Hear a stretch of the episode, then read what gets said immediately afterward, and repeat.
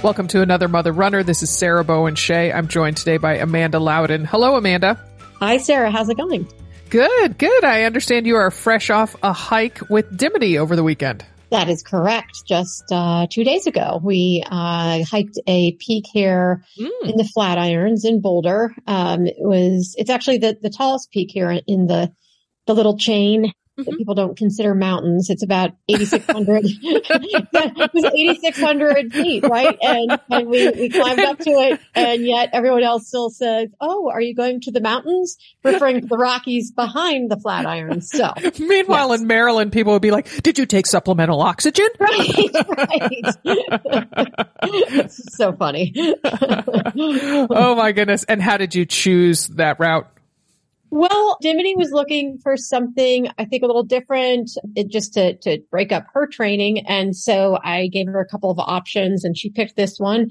And it's a five mile route, which was shorter than the other one I suggested, but this one's the vertical. It's definitely more challenging and, and, you know, just like a faster mm-hmm. rise mm-hmm. up to the peak. So, so it was, it was a good one though. We were, we were out there, I think for about three hours total. And, mm. um, it was really great to reconnect with her and catch up on everything because well, I don't think I've seen either of you since pre-pandemic. So I know, my goodness, my yeah. goodness, and and there she is, just what seventy five minutes maybe from where you live. Yeah, I don't even know if it's that far, probably. Mm, so okay. yeah, so that was a lot of fun. It, we really enjoyed it. Good, good. So five miles round trip or five miles each way? Round trip. Yeah. Okay. But again, it, it's more just about the vertical. So sounds like it. Yeah. If that took you yeah. that long to go that, that yeah, distance. Yeah. Yeah. Yeah. It's, it's, it, it, I mean, this peak is like, you know, the quintessential you know, pointy peak, um, mm-hmm. that like a kindergartner would draw if they were drawing a mountain, you know, it really is just like straight up, you know, bag the top and then straight back down. So yeah. oh my goodness.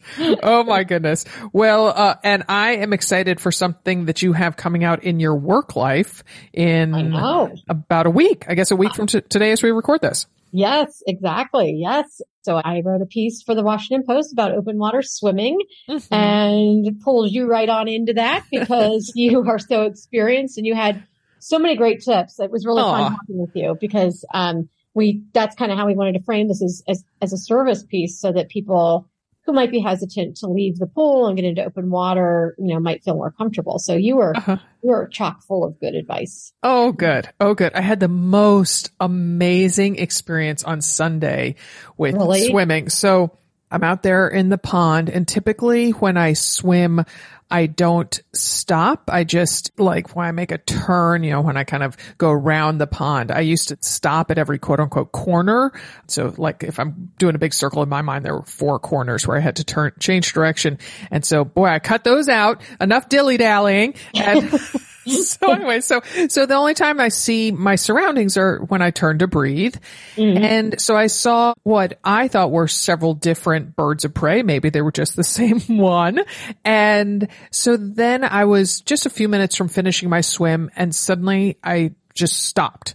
I just felt a strong urge to stop and I turn my head and there about 10 feet away from me is a bald eagle only wow. about three feet off the surface of the water with wow. a small fish in its talons. Oh, that's so cool. That's so oh cool. my gosh. And I, you know, the sun shining down and just the water felt great. And I just was talking to myself like a crazy person, just being like, that is so cool. That is so amazing. As if just thinking it in my head wasn't enough. Right. right. you must share it. yes. The greater universe. There. Yes. Yes. So, so that, oh gosh, it just was just so stunning particularly that it was a bald eagle. I mean, yes. come on, like quintessential bird of prey. Oh man, yeah. that yeah. is that is really the best. Oh, yeah, yeah. I yeah. envy that you're still at it. I because I I think I told you mine ended um two weeks ago. This week was the last one because mine are more like supervised, organized open yes. water swims. And so I went back to a, a pool last week. I did it, it I, I still insisted on being in an outdoor pool at least. Okay, good as a baby step, but uh-huh. um, it, it, was miserable. I mean, just like oh, counting laps and just, oh. yeah, yeah, yeah, yeah, yeah. See, but we don't in Portland. There are no outdoor pools that I know of. Um, oh wow! That have. I mean, I I guess there's a few, but they all definitely closed down before school started because then all their lifeguards had oh, to go back to school. Right. right. And, and so, yeah, so this pond, I mean, you can swim until you can't stand the cold anymore. So I have plans okay. to go through hmm, hopefully the third weekend in October. So, and the water's oh. still quite warm. Um, oh, so like nice. there's, there's no shock to the system going into it. Yeah. Yeah. yeah. And the, oh, oh, it's clear. And oh my gosh, I had so many people though this weekend, either the pickleball courts or people who saw me. I walk from my car to the pond in my swimsuit. Like I don't, I just leave yeah. my flip flops by the side. I don't take a towel or anything because I've, sure. I, as I've recounted here, I, my stuff was stolen one time.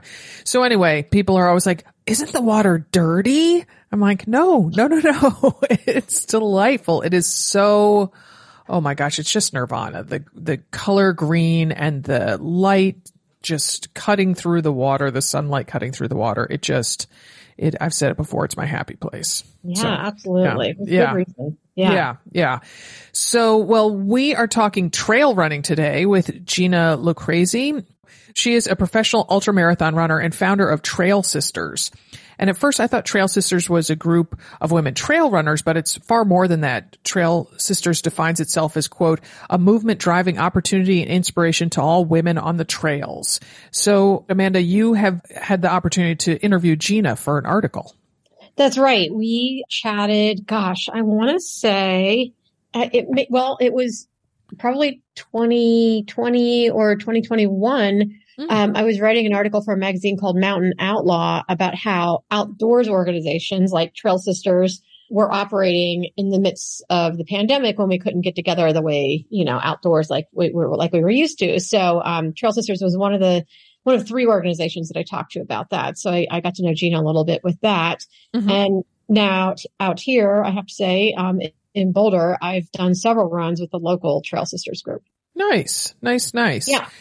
So that's awesome. So we will talk with Gina about Trail Sisters as well as trail running in general after this break. Stay with us. Gina, thanks for joining us. And why don't you pronounce your last name since I've butchered it so often?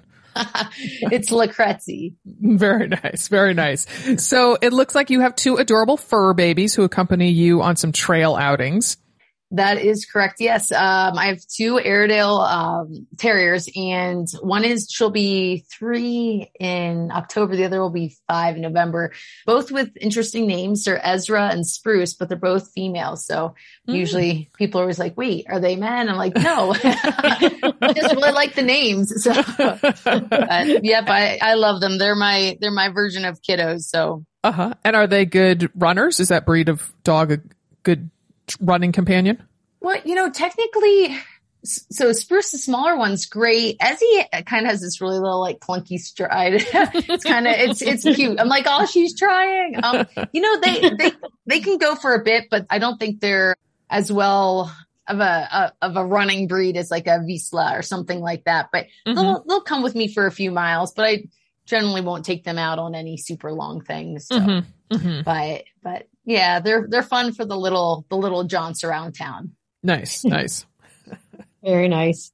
So, Gina, tell us a little bit about your own running background. All I know of you is that you're a trail runner and, and ultra runner, and but tell us about how you got started. Sure. So, yeah, it's kind of interesting. I never really thought I was going to get into running in general because growing up, I was a field hockey player. That was mm. my my my true love of sports. Actually, and to be honest, it kind of really still is, but wow. it's, it's, it's much harder to find a group to go play field hockey with because, you know, you need another 10 women on the field with you for, right, that, right. And that's just one team, right? So yeah, but I, I love that sport, but I also love running. Don't get me wrong.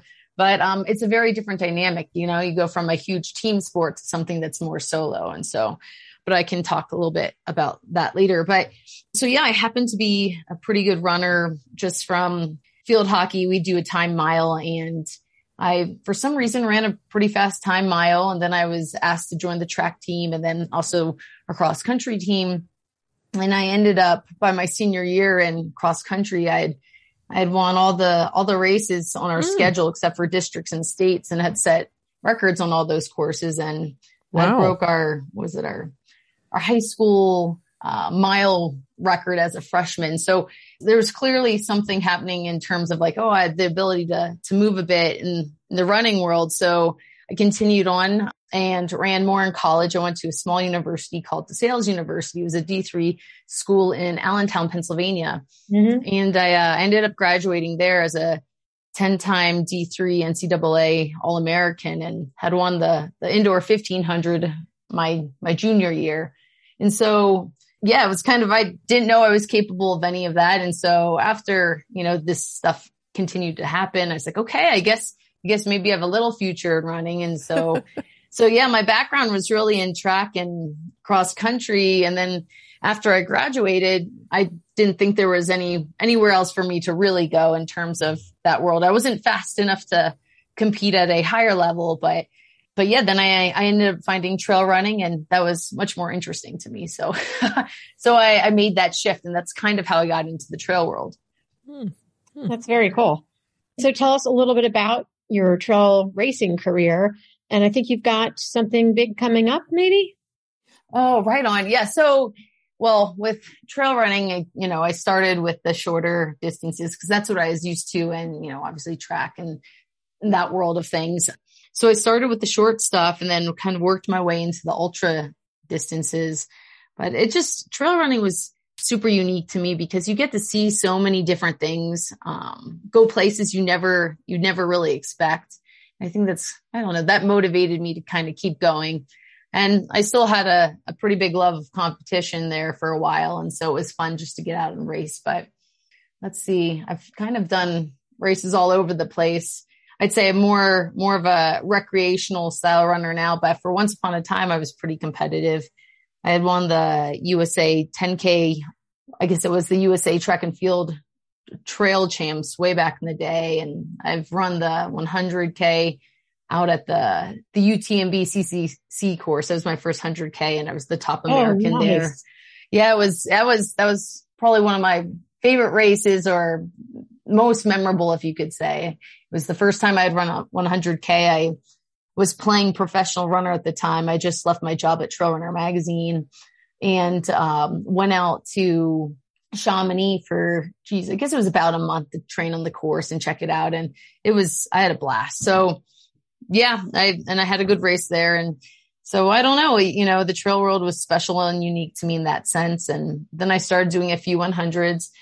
They were a lot tougher, but I, I, I, I, love them. I, I still want to kind of keep rolling with those and keep tr- striving to to get a, a time that I'm happy with, which kind of sounds crazy because just finishing one is the big goal. But, um, mm-hmm.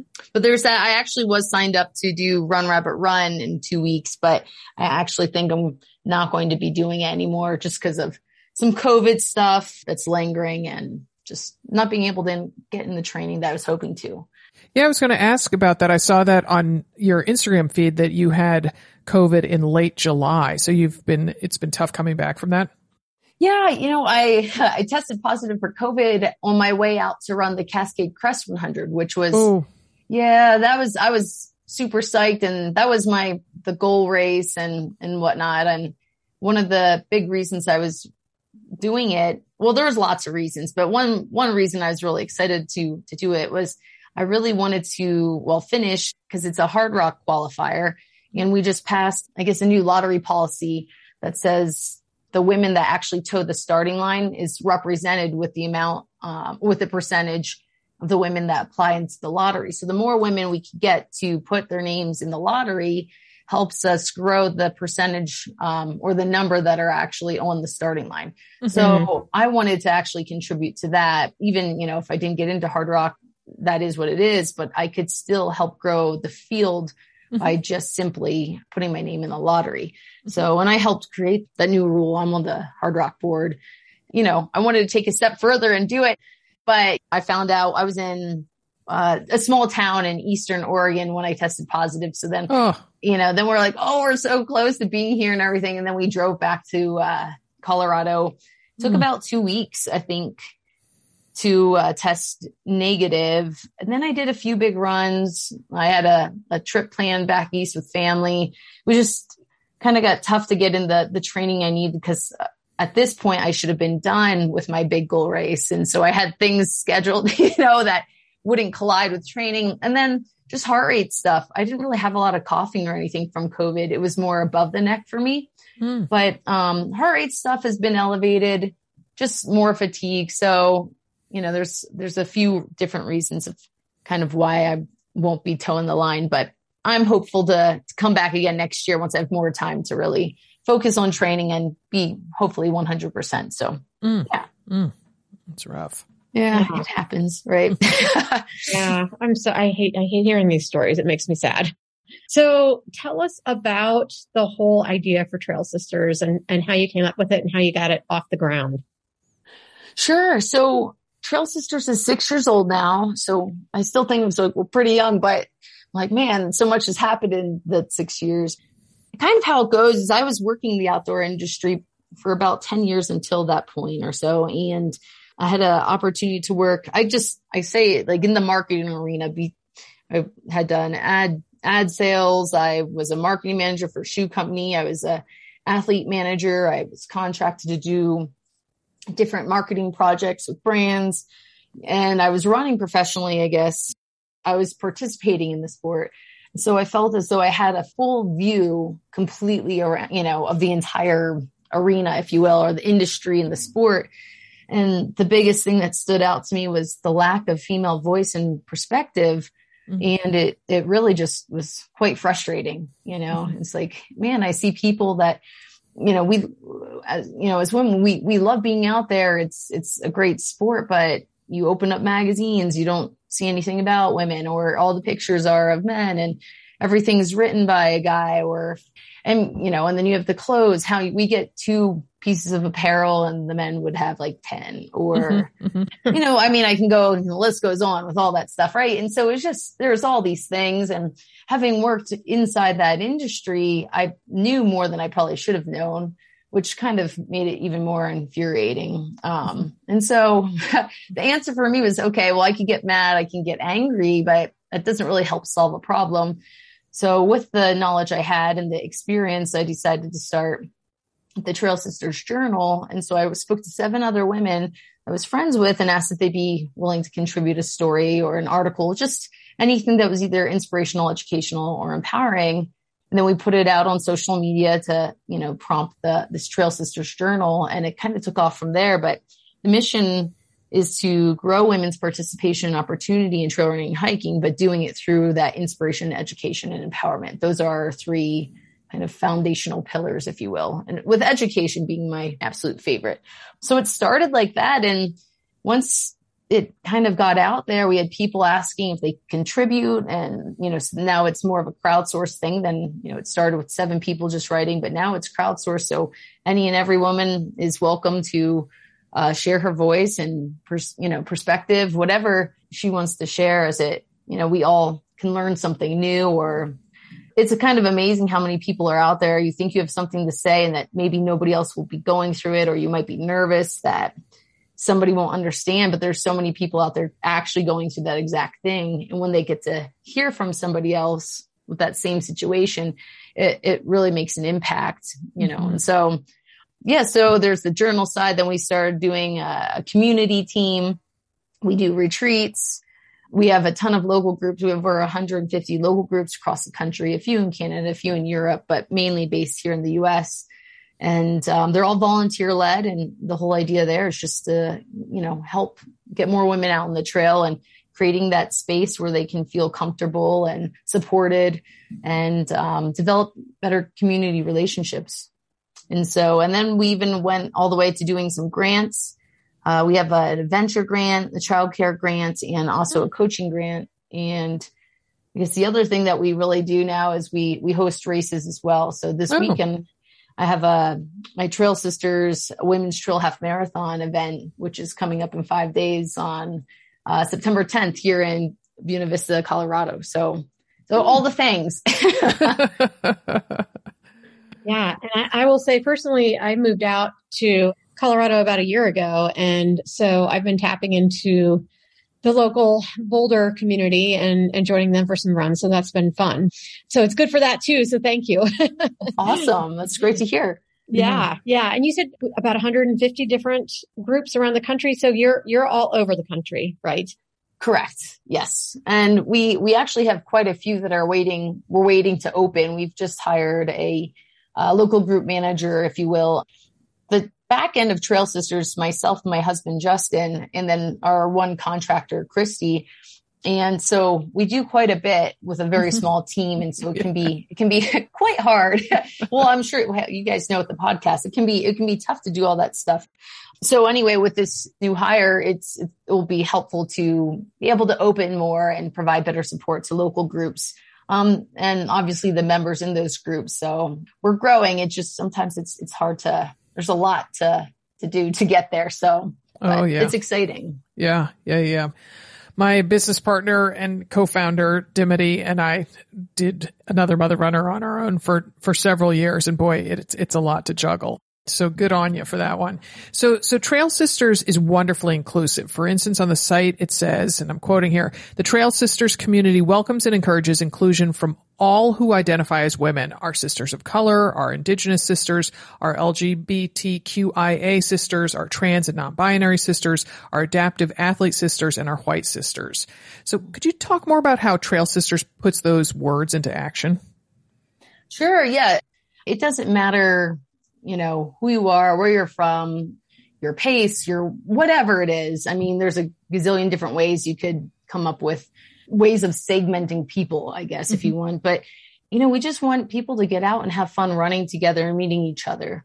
Mm-hmm. And so, um, coming up with that statement, we spoke to a few different people from different groups to make sure that we we did it the right way and we covered things correctly. So we don't want anybody to feel as though they can't come and run or hike with a group of folks.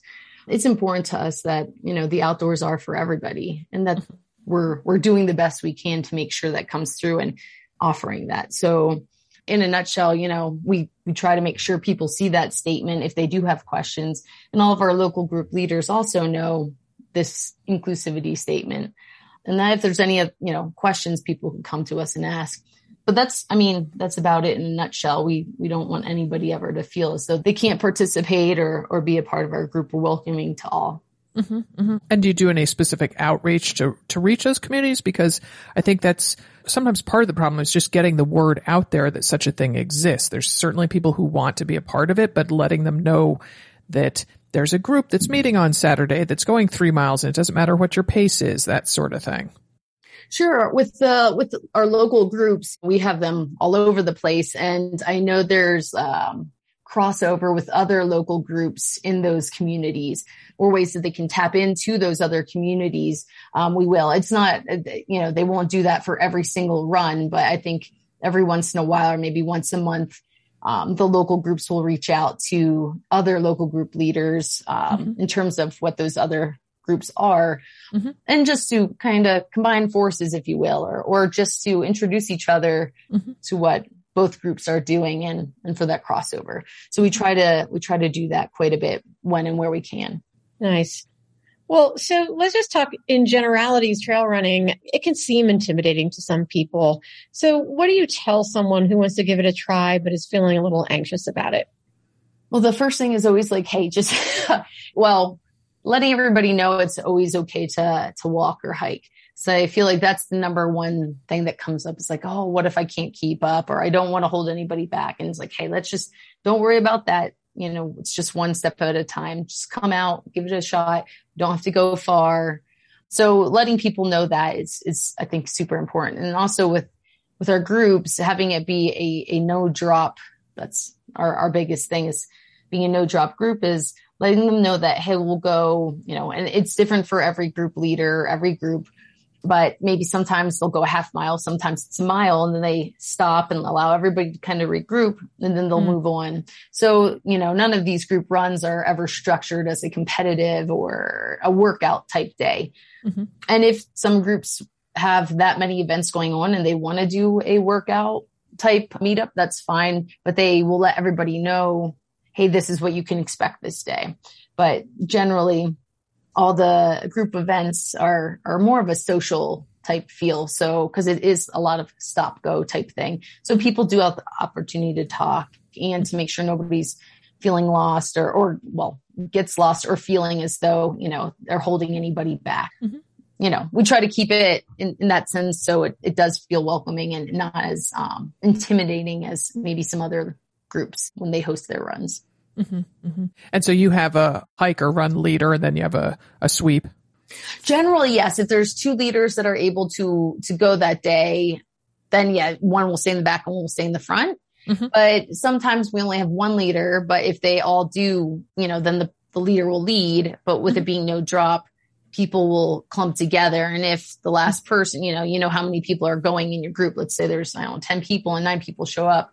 Mm-hmm. If that nine, you know, that one person isn't there, making it 10, you know, they'll double back or they'll, you know, mm-hmm. go look for them. They won't continue on leaving somebody lost sure. out there, or anything sure. like that. But yes, so that's kind of the gist. Mm-hmm. Mm-hmm. Nice, nice. So what do you think a person can get from trail running that maybe can't be found on the road? Ooh, that's a great question. Mm. You're like, well, thank you. you know, um, you know I, there's all kinds of things.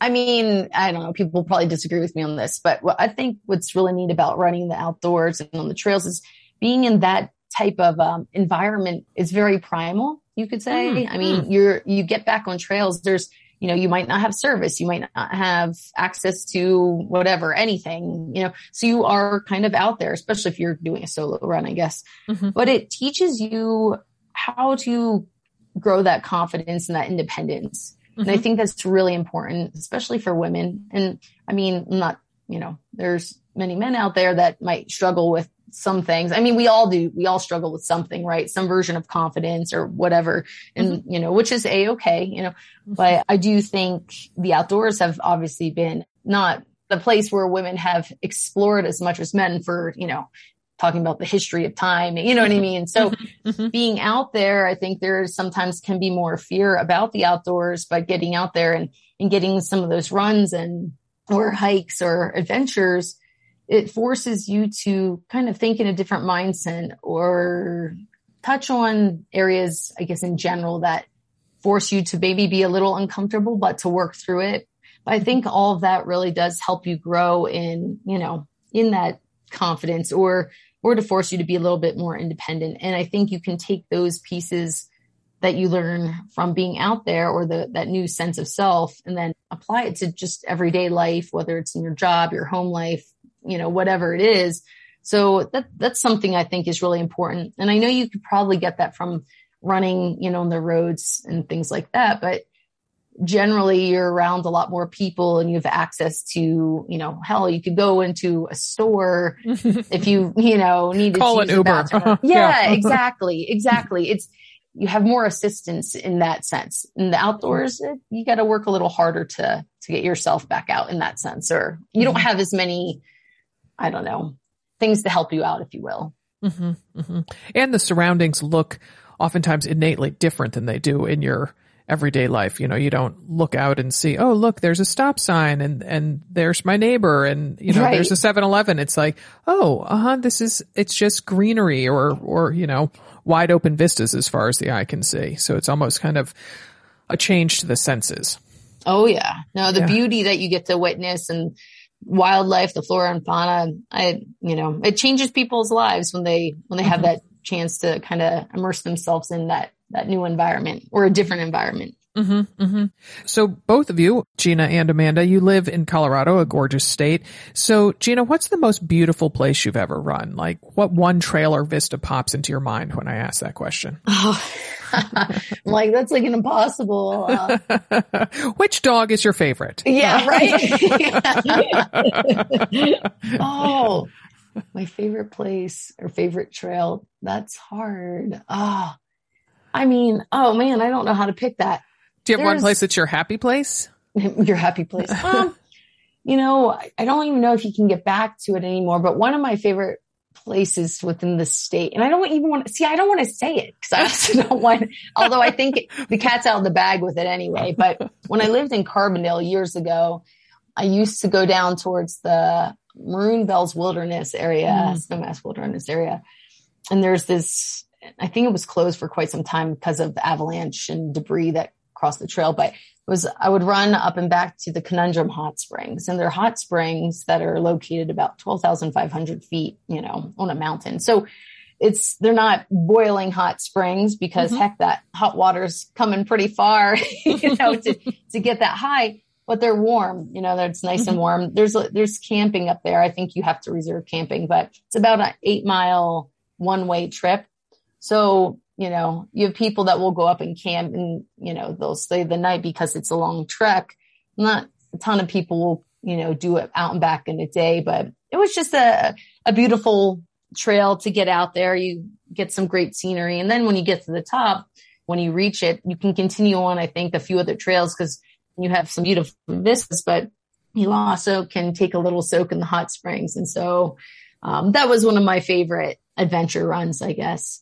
Um, there's a lot here in the BV area where I live, but if I had to pick one, that probably is at pretty high at the top of the list. Mm-hmm, mm-hmm. Can't argue nice. with a, a, natural sauna. yeah. yeah, I know. I think I'm writing that one down. so, Gina, do you have a favorite time of the year for trail running?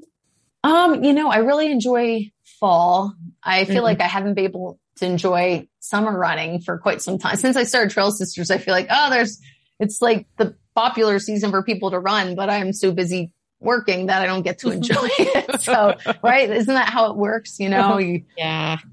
Fall has always been one of my favorite times of the year in general. So yeah, winter, eh, I like, actually, I, I do enjoy running in the winter. Sometimes I think running on snow, especially if you put some micro spikes on or whatever you're comfortable with, but some version of traction, I'd prefer to go for the, the spikes because they have a lot more bite but when the snow packs down, it's actually, I think, faster and smoother running, running on the mm. snow than when it's, you know, dry trails. So it can be a lot of fun running in the winter time, but I think fall's my favorite just because of the season itself. Mm-hmm. So. Sure. Mm-hmm. Sure. And so how about for women who are considering taking on their first trail race? What kind of advice would you have for them? well, there's all kinds of things, but I guess the mm-hmm. one thing I would say is just go out and have fun. Don't go with a time, you know, goal in mind. Just go out and enjoy the experience. You know, there's all kinds of different distances you can do. And so that might change some of your thought process in, in certain ways. But I think if it's your first time doing it to, to structure that event with all kinds of different expectations of goals, it, it makes it less enjoyable in the long run. Because if something goes wrong, you don't, you know, or change, I shouldn't say goes wrong, but if something unexpected happens, you don't want to sit there and then think, oh, well, this is horrible. Everything is ruined. I hate this, blah, blah, blah. So I think just go out with a, you know, open mind and just go have fun, take your time, you know, watch where you're, where you're going, walk through the sections that don't feel great or when the hills pop up. If you're, you, you know, that's usually the hardest thing for many folks. And make some friends along the way. The mm. trail running community, I think, is a pretty kind community. And so there's also try to tell people, you know, everybody's out there doing that course just like you. So it's, it's not really you versus the other people. It's you versus the course. So it's kind of nice to kind of have some camaraderie as, as you kind of go on that journey from the start to the finish. Mm. I like that, the journey from the start to the finish. Mm-hmm. So how about if people are stepping up to their first ultra? You know, a lot of our crowd say, okay, I've, I've done a marathon or a few marathons. Now I want to go beyond. What advice do you have for them? Uh, I, at that point, I'm like, if, if, you've done a marathon, it's only a couple more miles. You got it. you know? I mean, you know, I think you get to that point. The thing to focus on the most at that point, because granted, you'll take fuel for the shorter races too, but as you grow in distance, you have to think of it as more of a, I, this is going to sound funny, but almost like an eating contest versus how much your, your body is able to, like how physically fit you can be.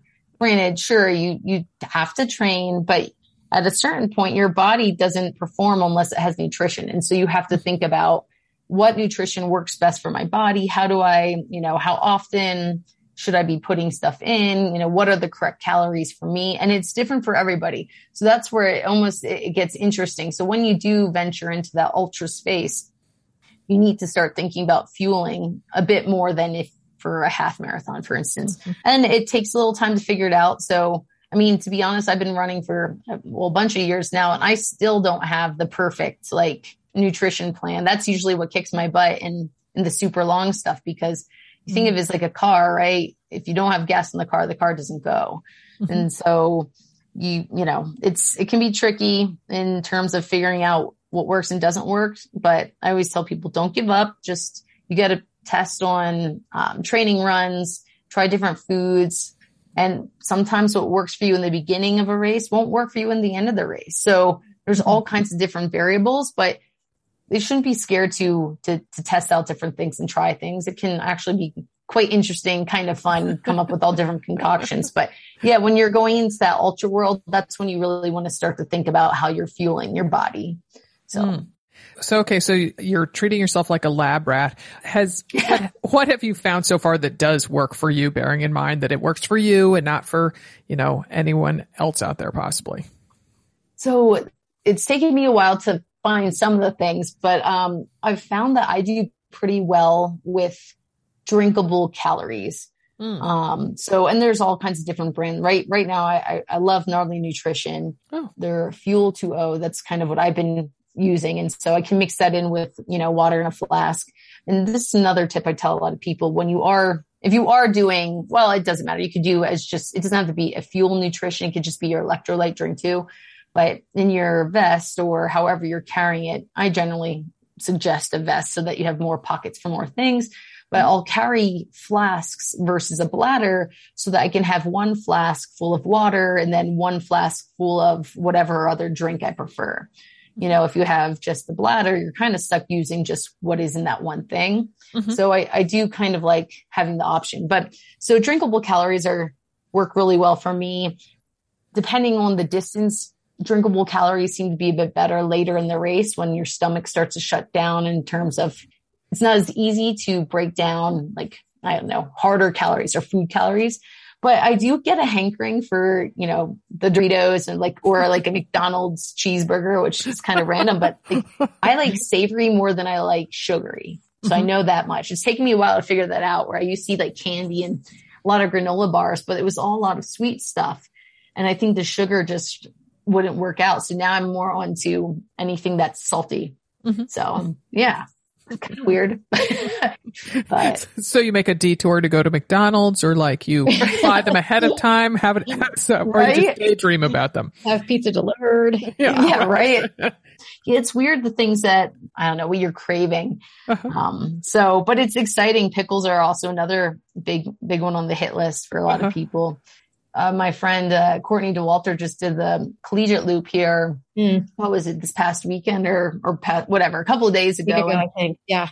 And I went out to say hello. I, I know her fairly well in general, and so just to surprise her as a trail friend, and it was at one aid station, and I think she had a wrap with pickles and cheese, and I was like, that is a great combo. it's like I love that. I want to try that. But I mean, it's just the interesting things that you know, people will do. And it is different for everybody. Some people might hate that and they prefer just loads of M&Ms. I don't know, but, uh-huh, uh-huh. but you'll, you'll come up with different things because of the cravings you have.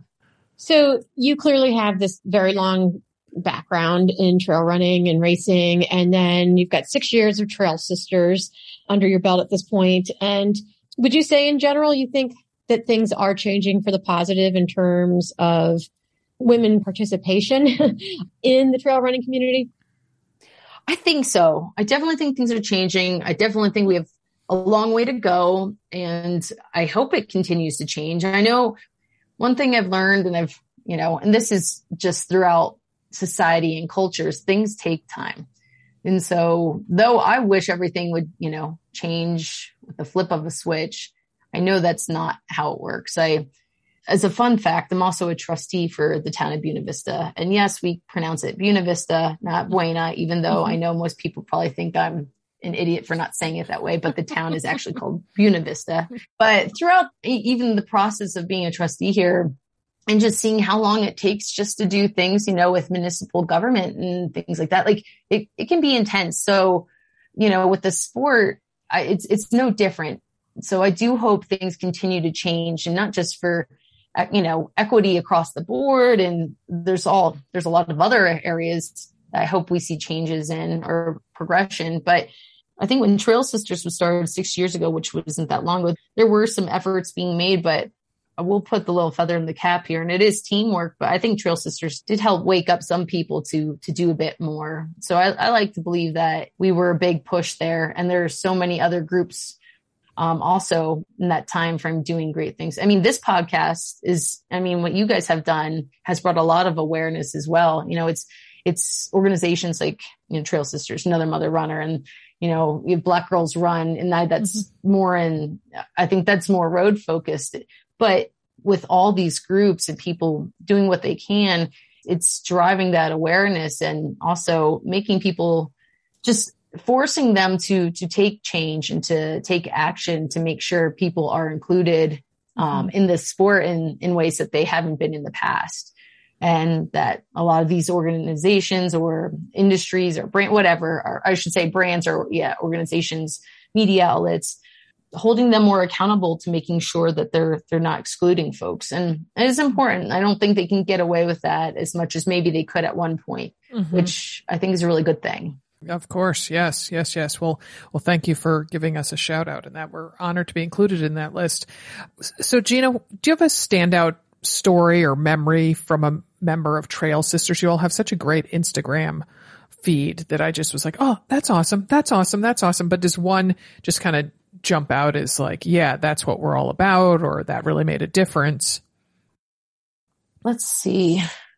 There's so many stories. Um, there's a lot of stories about how folks have been out on a trail and all of a sudden they'll run into somebody else that's either wearing a hat or something says trail sisters and you know they end up being lifelong friends or new training partners mm-hmm. or things like that because of this you know so they had something in common or they felt as though they could speak to each other mm-hmm. there's a lot of articles that we have you know to help moms that have just either either they're pregnant and preparing for birth or after birth and just how to get back into it and some of the comments and camaraderie from other people reading it really kind of helped and stood out just to to encourage people hey this is normal or here are some people you can reach out to um, i know a lot of people struggle with things like that so mm-hmm.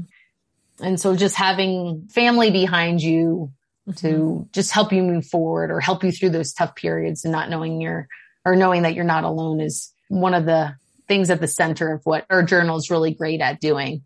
But, you know, as soon as I, we're done with this podcast, I'm going to have the best story to share with you. A hundred will come to you. You'll, yes. you'll call back up. Sarah, add this in. Sarah, add yeah. this in. Yeah, yeah, yeah. yeah. No, yeah. but I also, I also like you using the word family because, you know, you're called trail sisters. So the whole mm-hmm. family thing, I really like that. So cool. Good. Yeah. That's how I think of us. So I'd say this is, I'll, I'll say this really quick and then I'll shut up again. But, you know, like with, with what Trail Sisters is, may have started this organization because I was frustrated, but where it is today is thanks to everybody who's been a part of it in one way or another. And I like to compare it to this is dorky, but a big wheel with a bunch of cogs on the wheel. But for that wheel to go round, we're all the same size, same shape, right? So like nobody's more important than anybody else in mm. the Trail Sisters community. We need each other to keep pushing forward. And so that's kind of how I like to like to think of it that we all play a great big role in in continuing you know to hopefully change the sport and and well and also to hopefully continue to grow trail sisters in the family that we have. All right. So i'll stop talking now because now i'm talking too much. You're the guest. That's your job. Yeah yeah. And it's a great message. So um well with all that said i'm sure there are some people out here who are very intrigued. And so can you share with listeners how they can get involved in a local Trail Sisters community and the runs? Oh, totally. Sure. So, I mean, you can always just Google Trail Sisters or trailsisters.com, .net, whatever. You'll find us. If you can remember the word Trail Sisters, you'll find us. Um, on our main site, we have the ability to go to our community site and the community site is where you, you sign, it's all free and everything, but you, you sign up. Now you're a member of our community's platform and then you can search out where our local groups are. They're volunteer led. So these women that lead the groups are out there doing this, you know, there's no pay. They do it for the love of the sport, for their community, and because they want to help grow more participation and opportunity. And so if you want to attend a local group, that's great. There's no fee to ever run with any or hike with any of the uh, groups. You just have to sign a participation waiver. That's important just for mm-hmm. liability stuff, which is normal. but, um, if you go on the site, you'll be able to see how to do. You just click a button for the most part and they'll have, you know, in the group when they're meeting and you get to go show up, you can ask them questions in the message platform, whatever you need to know, but then you show up and kind of go hang out. And that's kind of how it goes. There's no cost to do anything like that. Our communities platform is really the, the home base, but there are some groups that also have a Facebook page. So many people do have Facebook, so it allows them to kind of search things out, mm-hmm. but they can also join via the Facebook group. But the best thing to do is just go to Trail Sisters site and connect with the community from there. Mm-hmm. Nice, nice. And I imagine it's going to be expanding because of the new contractor you're bringing on board. So there'll be even more opportunities for women to jump in. Oh yes. Yep. We're hoping to do add another 20 groups or so. So there's, nice. I feel bad. I've, I've been neglecting some of that growth a little bit because we've been so busy and couldn't get people started up as quickly as I'd like to in terms of people interested to be group leaders. But now we're going to be cranking through the end of the year. So, which awesome. I'm excited about. Very awesome. Awesome. Awesome. Well, it was great talking with you, Gina. Thanks so much for sharing with us. Thank you. Yeah, this was excellent. I'm honored to be a part of the podcast and that you guys reached out. So thank you guys very much. Thanks, Gina. Take care. Yeah, you too. Well, what do you say, Amanda? Shall we go out on a trail run? Yes, always. always my favorite. Hopefully September is the month that I get back to running. So. Well, I hope so too for you. Yeah, yeah, yeah, yeah. All right. Well, registration for our latest Love the Run program is open and the training plan kicks off on September 12th, which now I realize is next week. Uh, the round includes a multi-level mileage challenge, perfect for folks whether you're running on the road or trail.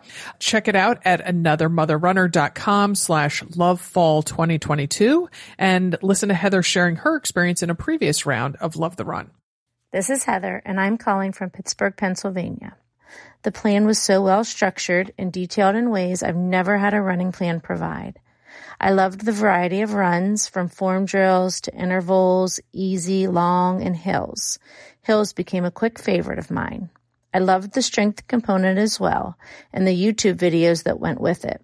The strength was the perfect length that I could fit them in even when life started getting busy again. The Facebook group was one of my favorite parts of the plan because I got to talk with other mother runners about running.